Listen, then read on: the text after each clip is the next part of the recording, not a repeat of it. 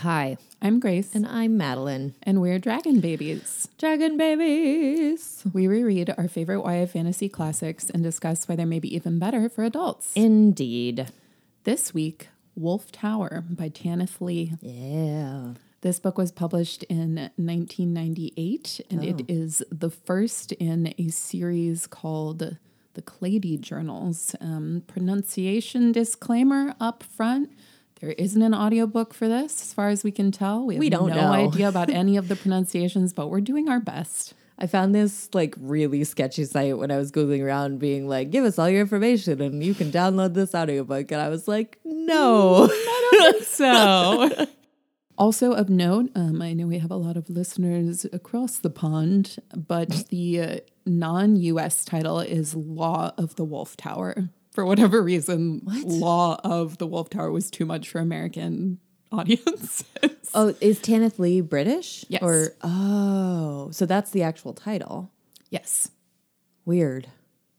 Okay. Well, Americans, we got really short attention spans. Like, I know. cut some words out of there or it's never going to happen. This book was a listener request from Rachel. Thank you, Rachel. If anyone would like to make a request of their own, you can get in touch with us at dragonbabiespodcast at gmail.com.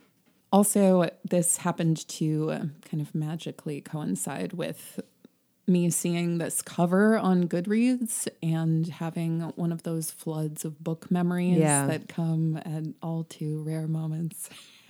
Like in Breath of the Wild. Exactly like the Lost Memories and Breath of the Wild uh, game, which we managed to somehow mention, I think, every episode. Yes. If not Breath of the Wild, at least Legend of Zelda. So, before we dive in, we're going to describe how the publisher chose to package and promote our edition, which we do not have anymore. Um, I could not find this book at the Seattle Public Library. You've let us down.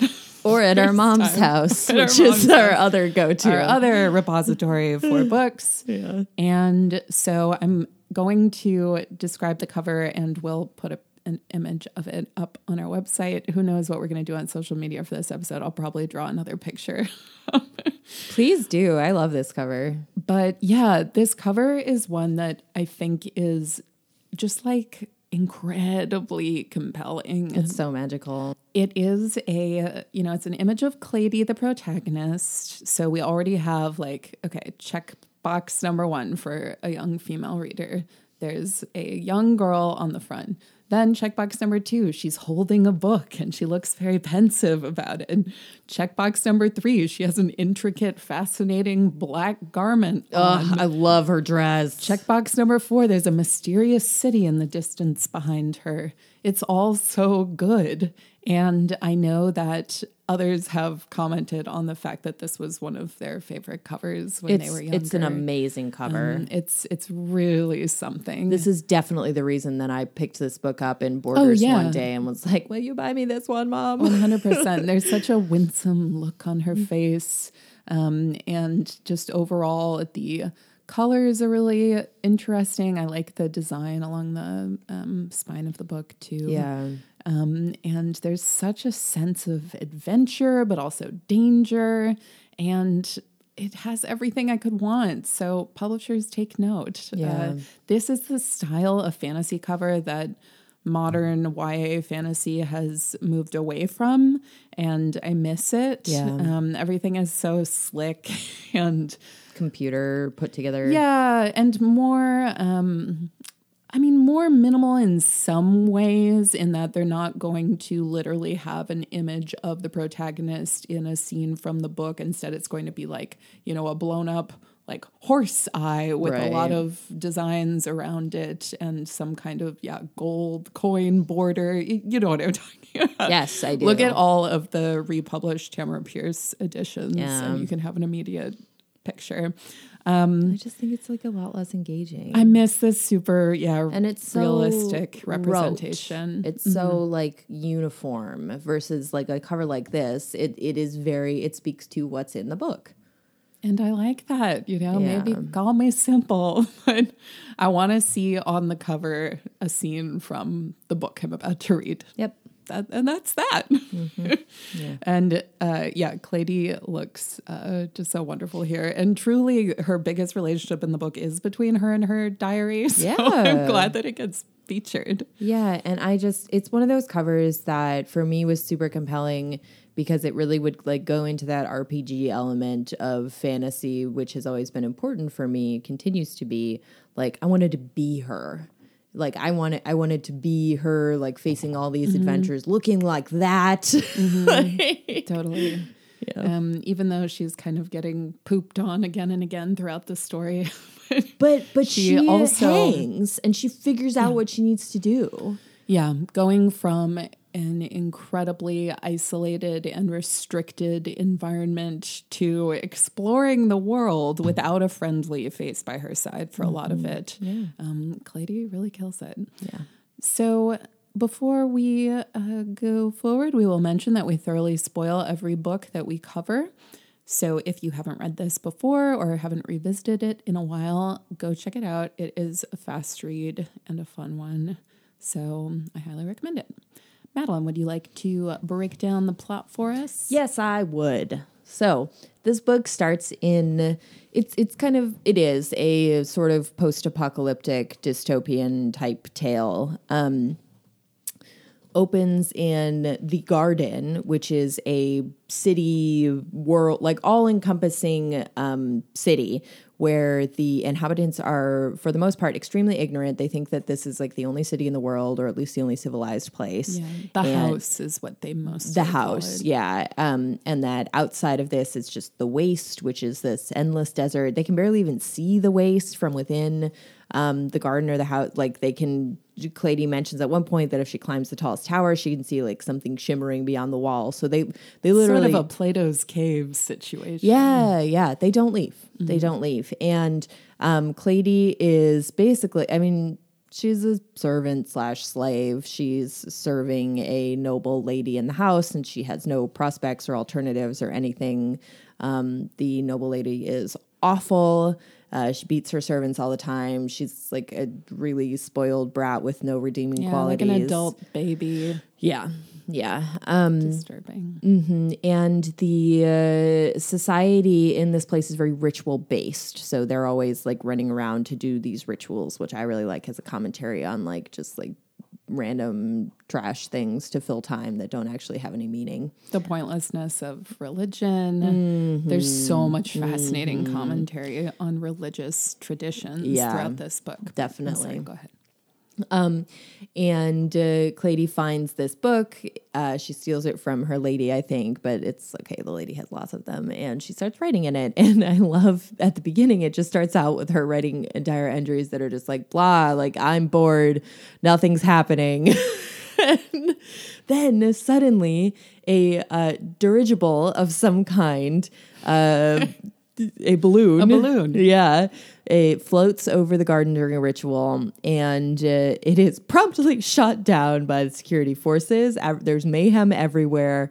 Uh, and so there's only one guy that either they managed to save from the balloon or that was in the balloon. They drag him into the Great Hall for an audience, and his name is Nemian and uh, he is hot, like conventionally. Claidi is like, whoa, Golden hair. hotness.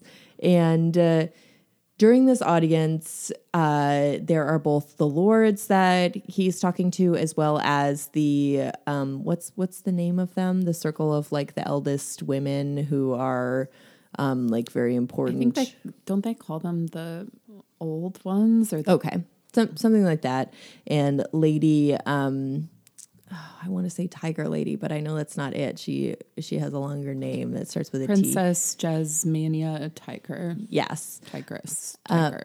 it Ti- Tigrania or something like that. that's a language. um, and uh, during the ceremony, she's supposed to be like 150 years old. During the ceremony, 130. 130. Nemian presents her with a single red flower, and then she's like, hmm. And then Nemian sits down on the floor and goes to sleep. Falls asleep. yeah. Nemian, Which, I what a character. Yeah, he's he's such a nightmare overall, but that moment is amazing. yeah, it's pretty great. Um, so late, later, um, the old one, Lady Giz-. Princess Jazania, she calls uh, Claidi to her chambers shortly after while Nemian is being held in prison. They're probably going to kill him. And she's like, hey, Claidi, um, you should steal my keys and free him and go with him. Like, you don't have any prospects here. Just get out of Dodge. And Claidi's like, whoa. she does it. She does it. She uh, takes um, Princess Jazania's keys, and Princess Jazania told her, she's like, "Oh, don't worry, I'll just tell him that I fell asleep and that you jacked me, and then like whatever." Claidi's like, "Okay." So she does it. She frees Nemian. Um, Nemian is already just kind of a jerk to her when she frees him, and they escape through the dungeons into the waste. And then their waste adventures start, which are wow, all over the place. Yeah. Um, Nemian is pretty useless. He's both useless and also acts like he's the only one that's like valuable of their duo. But it's a rare combination. yeah, yeah, and Claidi's like actually doing a really good job. Remember, she has had no experiences in her life. She's around 16 and a half years old um, prior to this point, except being trapped in this city. That was her entire world, and now she's out in the waste. And Nemian's like, "Mm, mm, mm, I don't, I don't have any water. Why didn't you bring water? Why did I drink all the water? yeah, yeah. Um, so they're wandering around. They get in a dust storm. Um, there's very little information given to Claidi about where they're actually going, but she feels that she must go with Nemian because she freed him, um, and she's says like she, she thinks she's in love with him. Um, uh, they get to a sheeper village, um, who I love the way they talk. The sheepers are super charming. They call her uh, Claidi Ba. Lady Ba. And uh, while they're with the sheepers, they meet these quote unquote bandits. That's what Claidi calls them. But these these people are more like um, Roma coded, I think. Yeah. Um, they're called the Hulta. They're like a nomadic traveling people that seem to uh, have kind of figured this life thing out because they're having a great time. Yeah, and they're doing better in the waste than it seems like the established Yeah. cities. Mm, yeah. The den- denizens of the established cities. So they meet them at the sheeper village, and Claidi is afraid of them. She thinks they're bandits. She thinks they're going to rob her. Um, she sasses them. Argul, is that the name of the lead bandit? Yeah. Uh, is around 18, so he's close to her age. And when they're like fleeing from the sheeper village because those quote unquote bandits were there, um, that's when they actually meet with them. Argul looks at a, a trinket that he has, and then his friend whoops and uh, uh, then Claidi and Nemian run away with the sheeper guide. The sheeper guide takes them to this uh, feather village where it seems that the people uh, don't worship, like their lives don't revolve around sheep. Rather, they revolve around um, uh, bird god worship. Concept of being a bird. It's kind Yeah. of hard to Yeah. say. I don't spend a lot of time with them. No, their village is a bummer, and uh, Like a um, trash heap. Yeah, and it culminates. Nemian's just like hanging out with their disgusting leader and not telling Claidi anything as usual. And then Nemian's like, Claidi, we're gonna be part of like some kind of cool ceremony. It's gonna be great. And uh, they put like a dress made of feathers on Claidi, and she realizes pretty quickly that they're gonna throw her off a cliff. like some kind of worshipping yeah the concept of flight. Um and uh, she and Nemian are saved by uh, the Hulta people. And uh, um it's great because otherwise Claidi would have died.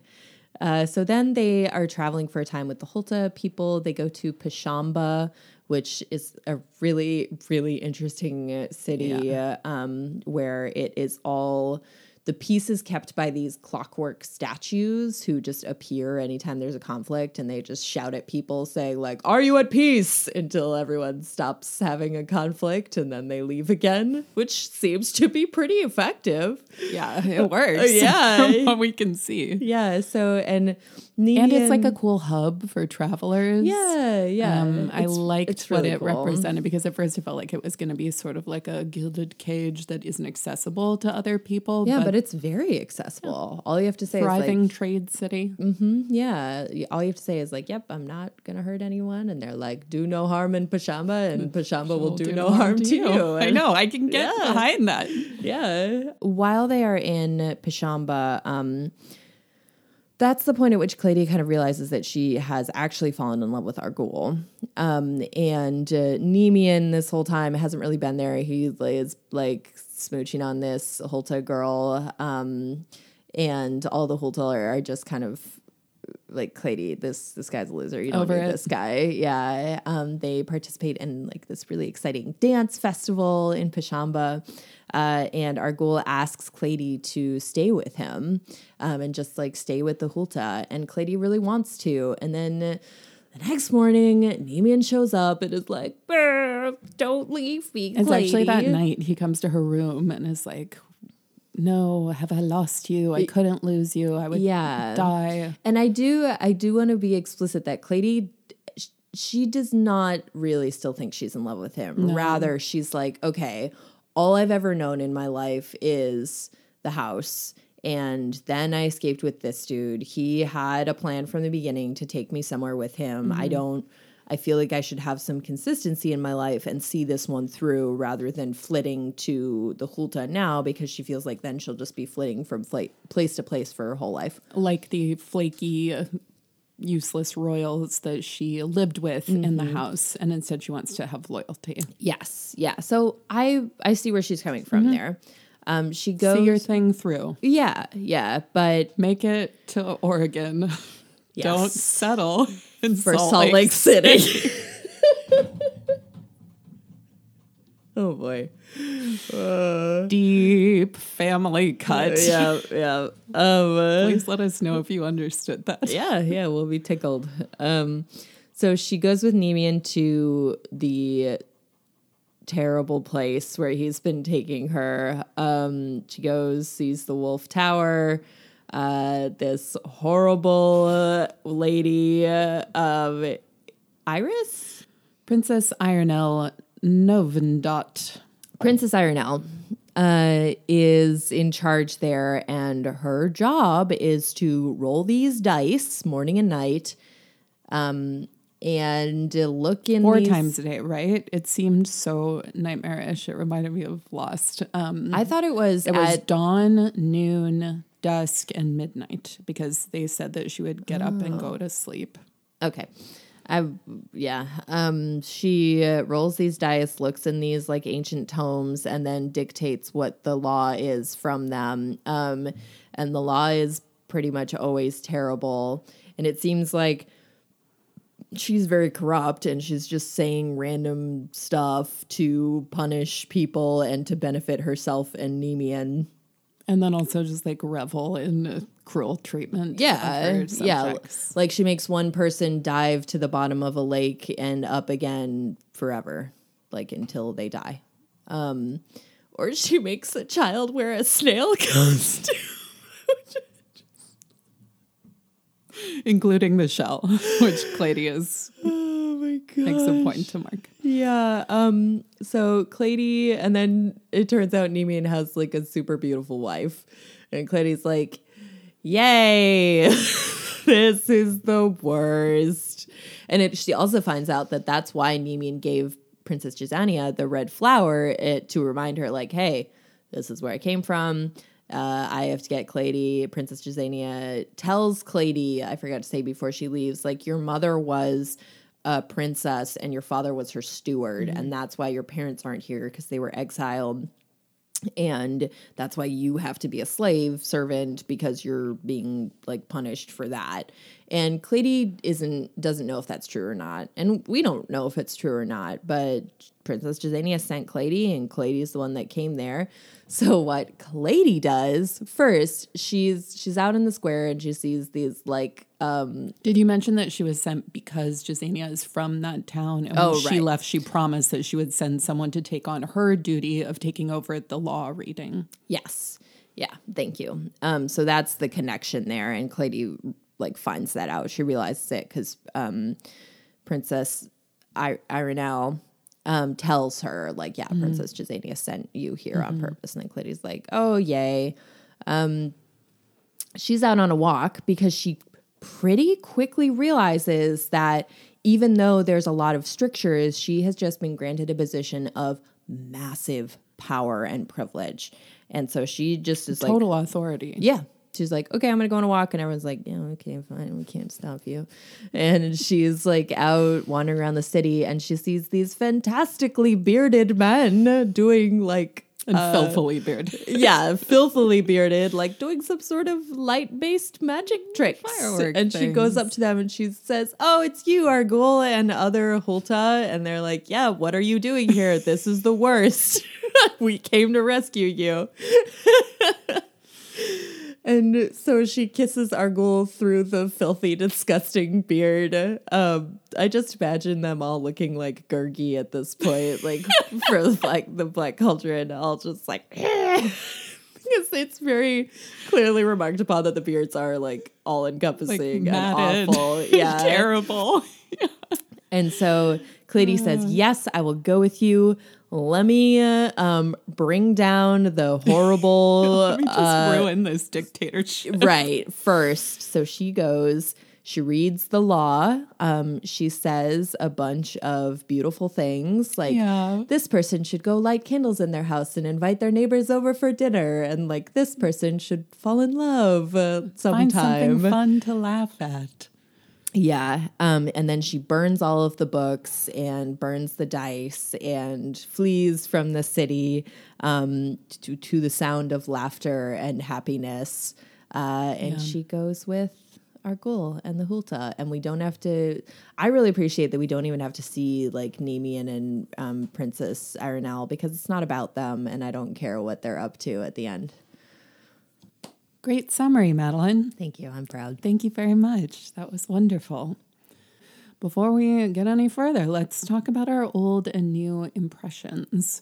Um, we have covered a few books lately that we didn't actually read when we were young, um, but this one is one that was in our lives for Yeah, sure. I read this one multiple times. But I've never read any of the other books in the series. So I've always thought of this as a standalone. I don't think I knew that it was a series. And because it came out in 1998, we may have had it just after it came out. So there may not have been other books yet. So I've always uh, thought of it as like this very contained story. And knowing that it's a series, it's like, oh my gosh, Claidi's parents probably show up at some point. We probably get a better idea of the truth behind her entire life and genealogy and uh, adventures with the Hulta. And that just sounds really good. Yeah, I can't remember if I read. I think I might have read the second one, but I have no memory of it. Um, I remember the cover because it's like there's like three women on it, and I I have no idea what it's about. I can't remember at all. So yeah, standalone discussion. Um, yeah, but no, I just I guess that's my my main new impression is oh huh, this is a much more involved story than I thought it was. Um, so I have always been a sucker for journal books. That is Yes. books that are the protagonist's diary that they Especially when are they- continuing from day to day. yeah, especially when they comment during it, like "Oh, I have to stop," or like "Oh, everything's boring," or like "Oh, I have to catch up." It, like I love that. I love it. That's how we get amazing lines like, "Oh my God, even if you are a clock, please help me know what to do." Yes. Um, and it, yeah, we mentioned in our last episode the Royal Diaries. Yes, we did Why did we mention it? because Historical influenced fiction. Yeah. Okay. Um, I loved the uh, Dear America Diaries and the Royal Diaries series, which were all written as journals. Um, and it's such an accessible way to write a story. Um, I think it's really good for a wide variety of readers, especially ones who maybe aren't that excited about reading yet, um, because you get to be right there with the character in this very immediate they're way. talking to you. You are the diary. And Claidi, yeah, makes a point of kind of personifying the journal reader and saying like, "Are you even still reading this? I know this is stupid. It's tedious." Um, and I still enjoy that today. Yeah. No, I haven't read a book like this in so long. It was it was a super fun read. Um, Yeah, really, really enjoyable. Yeah.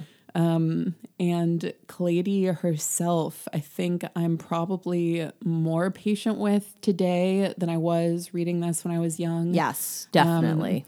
B- When you have moments where it's like, oh, why are you doing this? I don't understand. Like, be smarter, be better. but mm-hmm.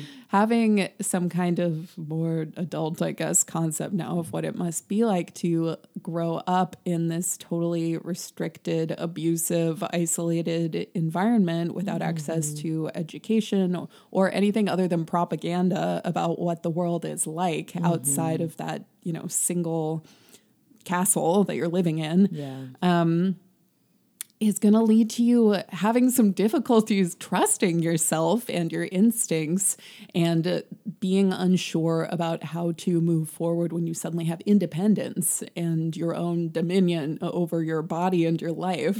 Just the very act of making decisions, which is something that Claidi has truly never done before right. is going to be a challenge.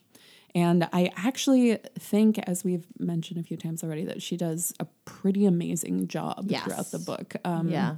In terms of trying to, it's not just a simple fact of being true to herself because she has to figure out who herself, Herself is, is. yeah. Like fundamentally, She's never been allowed not to make decisions for herself before. And she's being fed information that's possibly false about who she is, Mm-hmm. um, about her parents, um, and about who they were, where they are, things like that. Um, Nemian, it's obvious to the reader from very early on that he is not being uh, honest with her, Yeah. um, that he is hiding something. And what a what a tale of like the privilege of being like an attractive, uh, um, noble, uh, like aristocratic man of just like stumbling and like just literally rolling all like limbs of flail through life and things just happening to work out for you. truly like his his special abilities are okay one he can speak a lot of languages Yeah. that that is impressive um two he can go to sleep anywhere at any time Yeah. including during a sandstorm and three he can put away a lot of alcohol Yeah. i'd say that's it Yeah. um, and at first, I was feeling, I, I think I'm, I have less patience now as an adult for it, these types of books where the main character just isn't being given information by someone who is there with them at the time, and it takes the entire book for them to get any kind of, I don't know, just. It- It's like if I was on a quest with someone, hmm. even a quest like this, we would discuss what our goal was, what was happening, like what was going on throughout the day. Of course, he's avoiding her. Like there are Right. reasons why this isn't happening, Well- and she's scared to say anything. to Right. him. We- so the thing is, I oh go ahead. Well, no, I think you're about to say something similar, but like we have the like permission within ourselves to ask those questions Yeah. and to like go on fact finding missions for our own causes, whereas she doesn't. Yeah. No, totally. And it it speaks to her powerlessness and also the way that her brain has been shaped by her environment growing up. Yeah. Um, yeah, so I I really, really enjoyed reading this and seeing the name Tanith Lee was like a lightning bolt to the heart because I loved her work so much and because she was so prolific. So um, prolific. She wrote poetry as well as novels and short stories. And in total, she wrote more than 90 novels and 300 short stories. Yeah, and I'm pretty sure that at least a couple times she would, you know, when you're in school and you have those books, those big textbooks that are just full of like short stories and poetry. Mm-hmm. And I'm I know that I saw her name in those books and I had a hard time re- just because in that format everything seems so dry and awful to me even if those stories and poems were actually really good because i was in school and we had to like read it aloud Yeah. in the class Yeah. and like it was in that textbook that smelled like textbook It doesn't instill excitement. no no Even and if you love reading. right and i like thought of i thought maybe there was like two tanith lees because i couldn't reconcile Oh, that with so like funny. yeah with these books that i loved That's really interesting. yeah um, Yeah, I oddly was surprised to find out she was an English author. I I, don't didn't know why she, that. but like, why do I assume she's American? Just because her work was so like easy to find in our schools and in our textbooks and things like that. I don't know. I think Claidi talks like an American English speaker. Talks and Yeah. thinks like she like she doesn't use Britishisms. Yeah, it's true. But I also think that Tanith Lee does a very, very good job of creating a distinct environment that feels mm. like a true fantasy world that isn't rooted in our own. In either. Yeah. Yeah. I think this whole book reads like poetry. um Yeah, it's a very beautiful uh, written beautifully written book. Yeah, it really flows nicely, and there is a there is an importance to every word. Um, yeah, and I, I think the writing is is masterful Yeah. for something that could be pretty like a pretty straightforward, um, you know, quest book. Uh, it it does become something more, and Claidi is ruminating on concepts of romantic love, familial love, trust, religion, um, truth, Yeah. uh, the the meaning of human rituals and laws, and whether they are all utterly random and insignificant. The way that she is so set on comparing each. Um, you know, group's gods Yeah. that she encounters to mm-hmm. one another and trying to find the kernel of yeah, universal truth. Right. And she's been like, well, which one is God with a capital G? Is there God with a capital G? and it's so fun to watch her go from being uncomfortable even writing the phrase "my God" because she feels like it's blasphemous to being like, mm-hmm. okay, what does that even mean? right. Yeah. Um, yeah. So anyway, I guess that kind of encompassed both our old and new impressions, but I want to give you the chance to speak it on your dedicated impressions.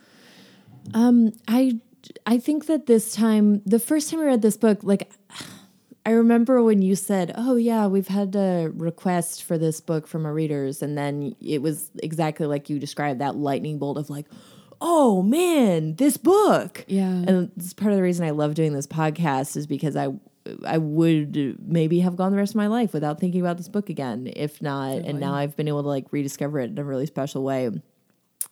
I the first thing I said was like, "Oh, that book's really weird, right?" And rereading it this time, I didn't find it weird. No. I found it um, just really, it, it was very real.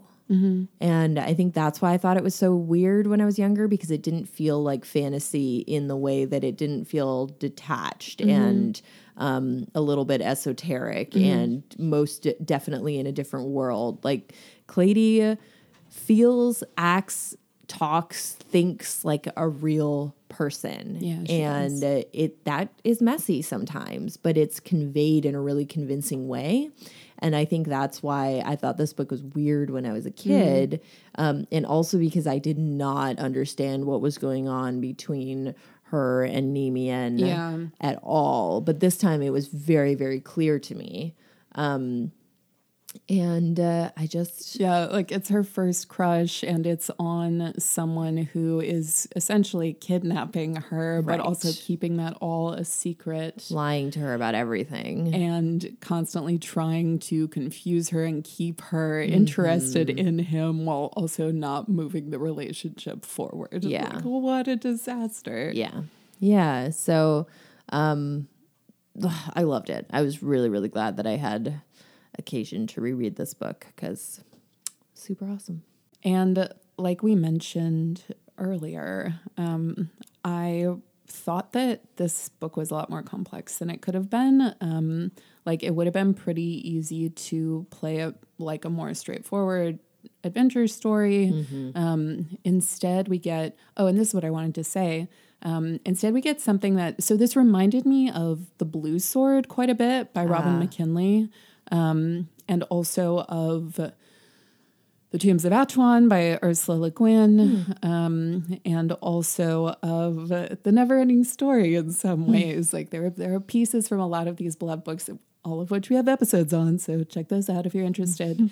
um, but it didn't feel like a copying of them. It's just I think some of the things I like most in fantasy that are all combined here. Like we have the journey through unknown lands where you're encountering different peoples and traditions, which is also very Oz like, like Yeah. the clockwork village, especially. There's one um, city in the Oz books that's similar to that. Oh, okay. Um, and well, and especially after a very like cloistered, Yeah. uh, separate life where you thought that there was nothing else. Right, like Tenar in the Tombs of Atuan. Mm-hmm. Um, and then, uh, like in the Blue Sword, there is this unknown, par- like kind of unknown parentage and like a return possibly to something that is fundamentally more you and more important to you than the environment in which you've been raised. Yeah. And going from a place of orphanhood to a new family that Mm-hmm. loves and cares for you It's about making your own family. making your own found family. That's right.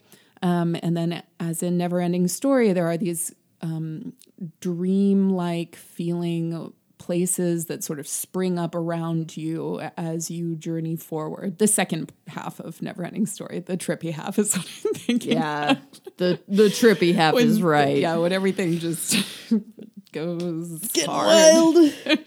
Um, and also, I love that Claidi, while there is a lot of talk about who she may be and whether she's a royal and her destiny and things like that, she actually falls into the camp of characters who succeed because of their own strength and ingenuity and not because of some gift or some inherent, you know, ability that's been passed down to her. Um, she's more like Kel from uh, the Protector of the Small Books, Yeah. Where you are being thrust into these unfamiliar situations and you don't have the gods on your side necessarily, but you can make friends and work hard and figure out how to make it through.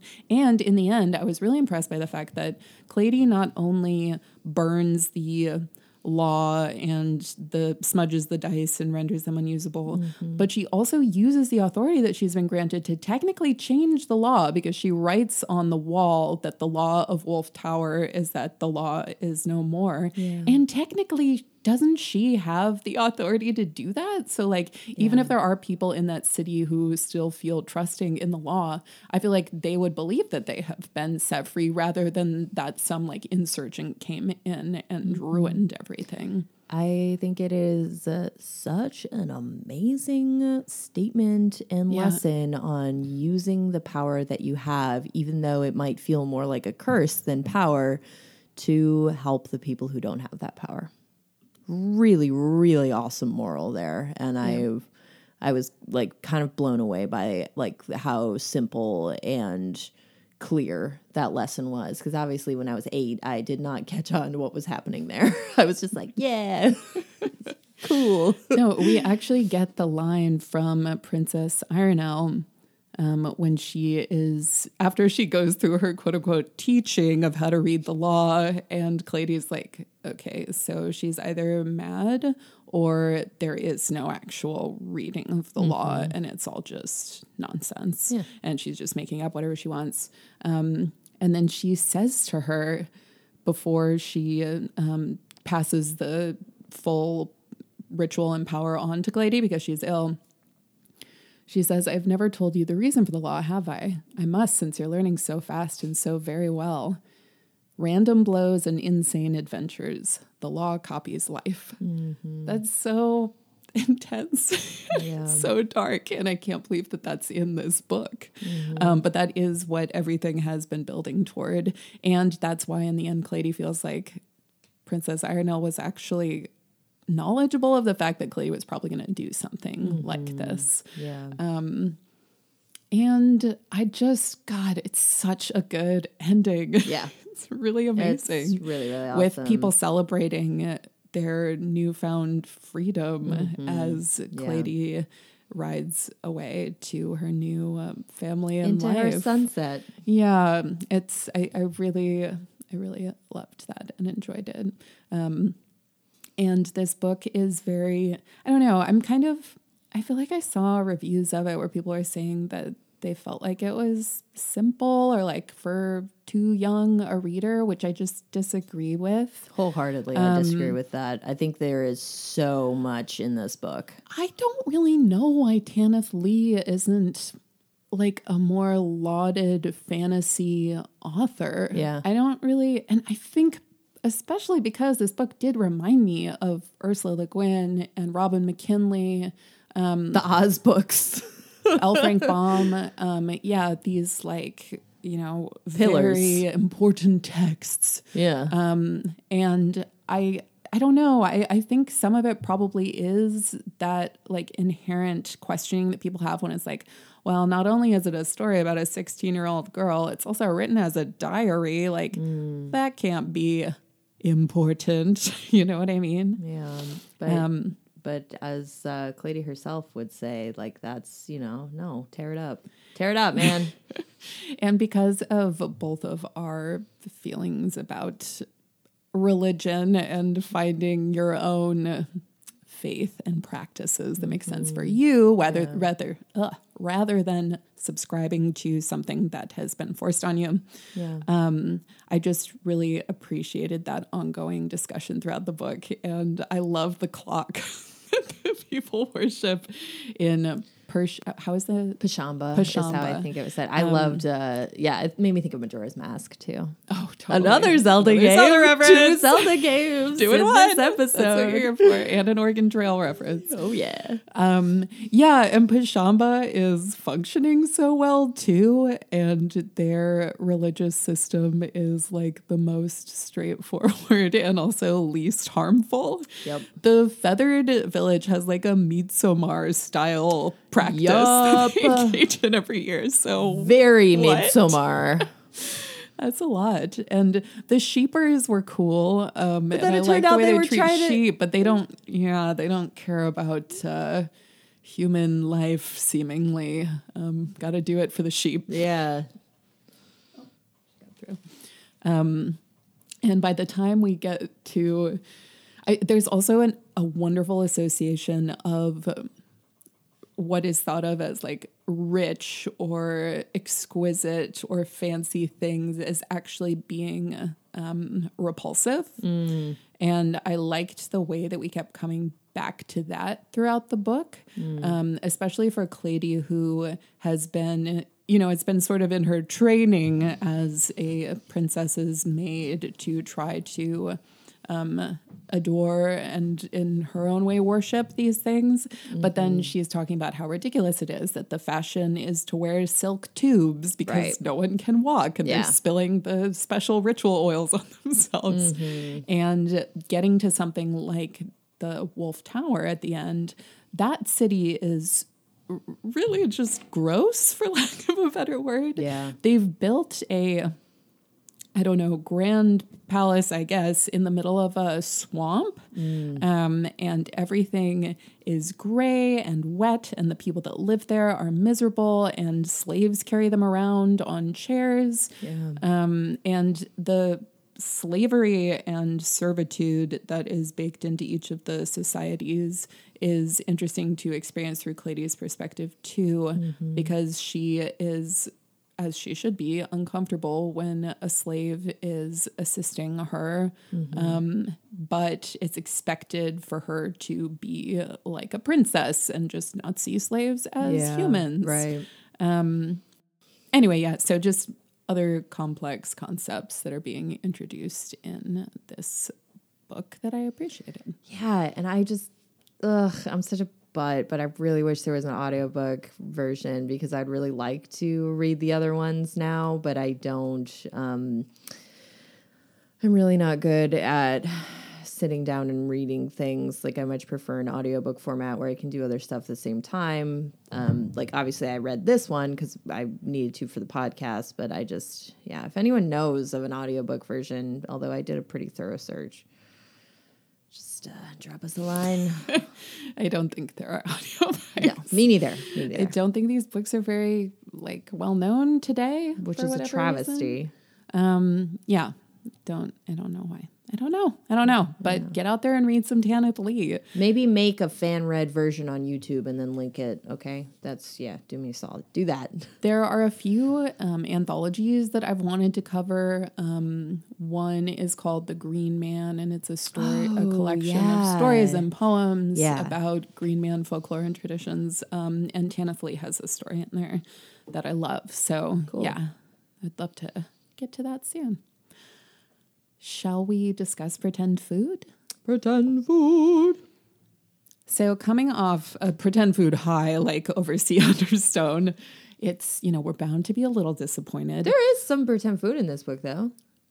That's not what I said, that there wasn't any. I was just saying a little disappointed, um, especially because this book traffics in the type of food that is disgusting, Yep. the type of, uh, you know, rotten, bad pretend food that you don't want on your pretend plate.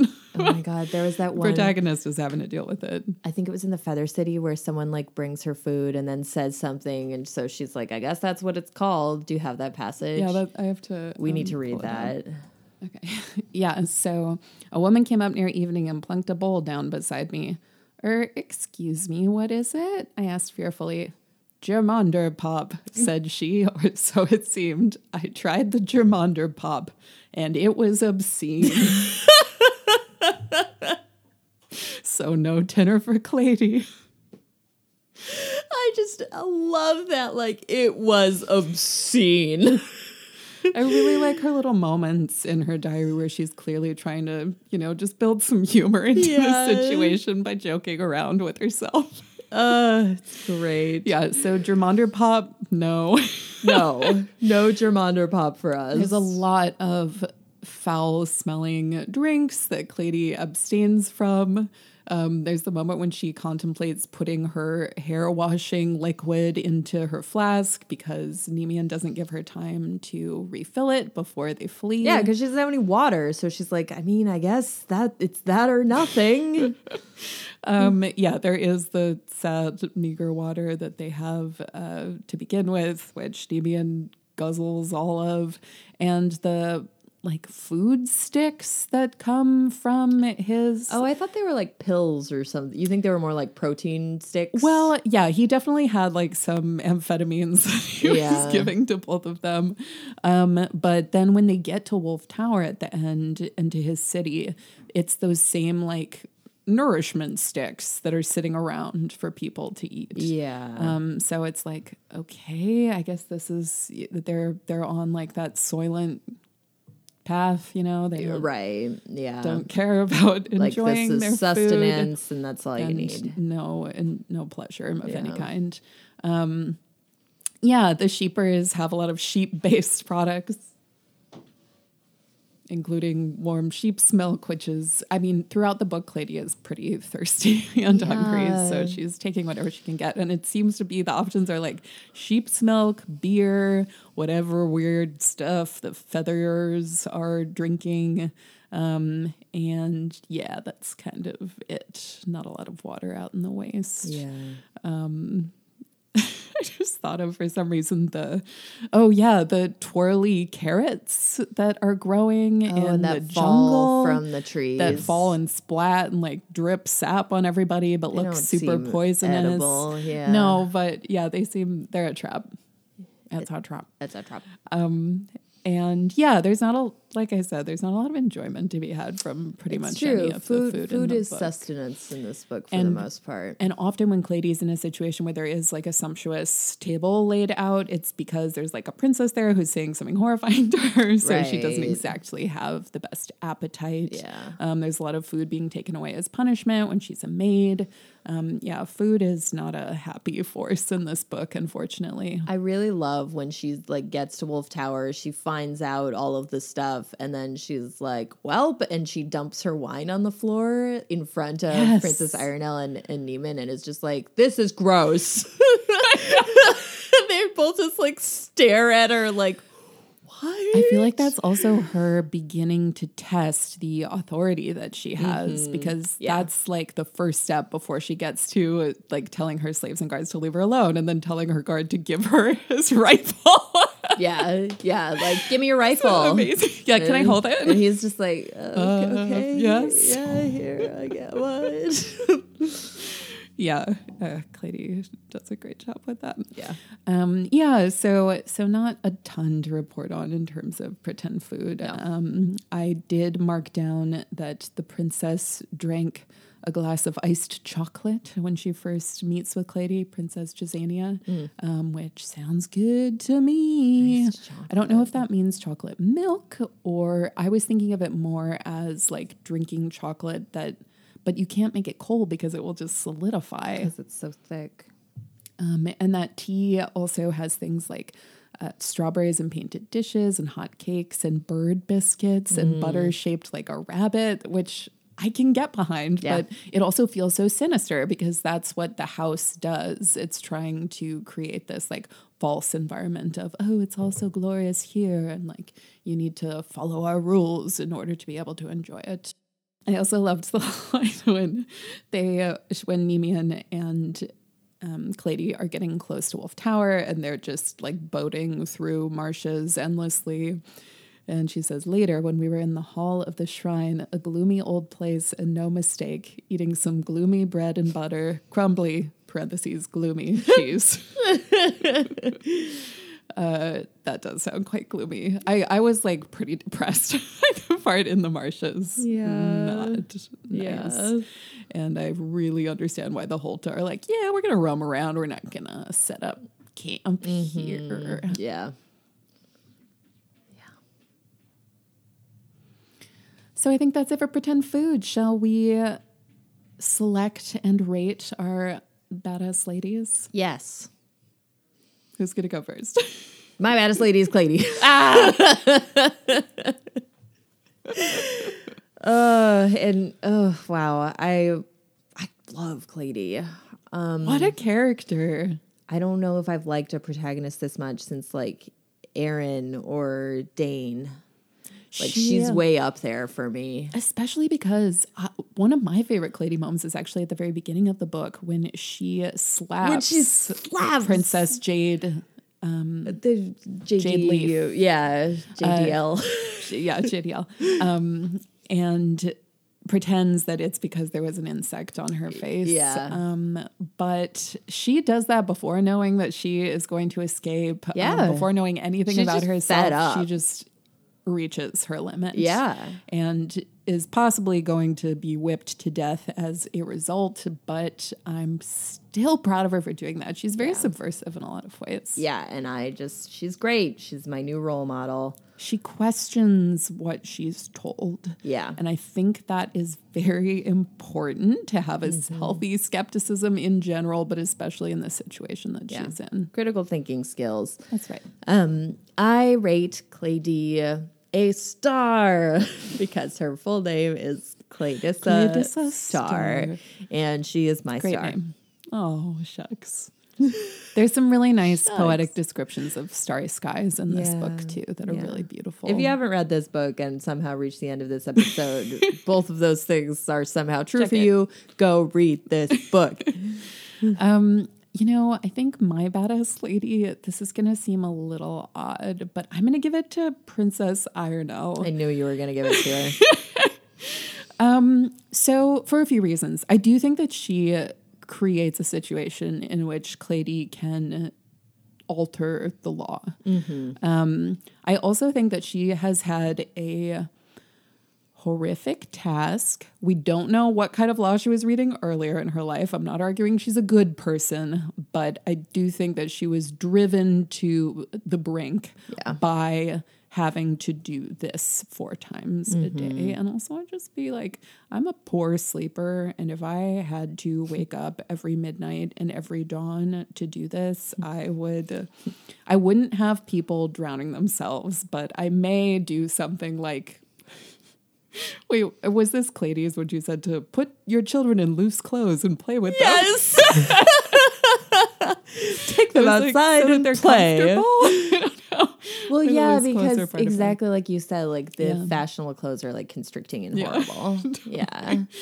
Um, yeah, I don't think Princess Idol is good, and I'm not saying you should model yourself after her, but she is a female ruler.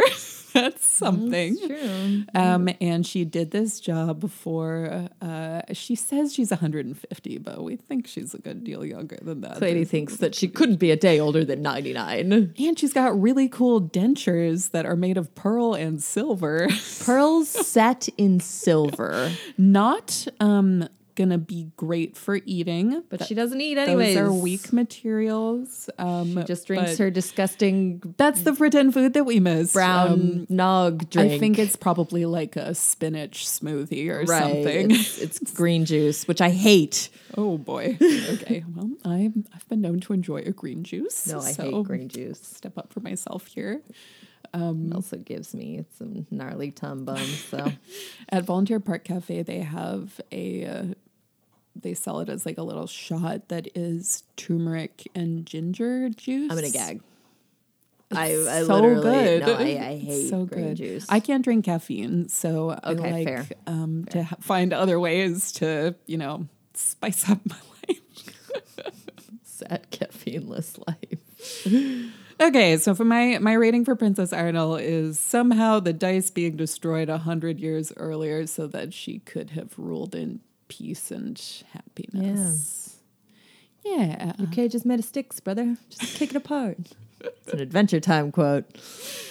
Ah, okay. So I think that is everything for Wolf Tower. Um, thank you so much for listening. Thank you, Rachel, for recommending. We thoroughly enjoyed this process. Um, Yeah. If, as I said, if you'd like to make a request, you can find us on our website, dragonbabiespodcast.com. You can email us at dragonbabies, dragonbabiespodcast at gmail.com. Our Instagram is dragonbabiespodcast, and our Twitter is dragonbabiespod.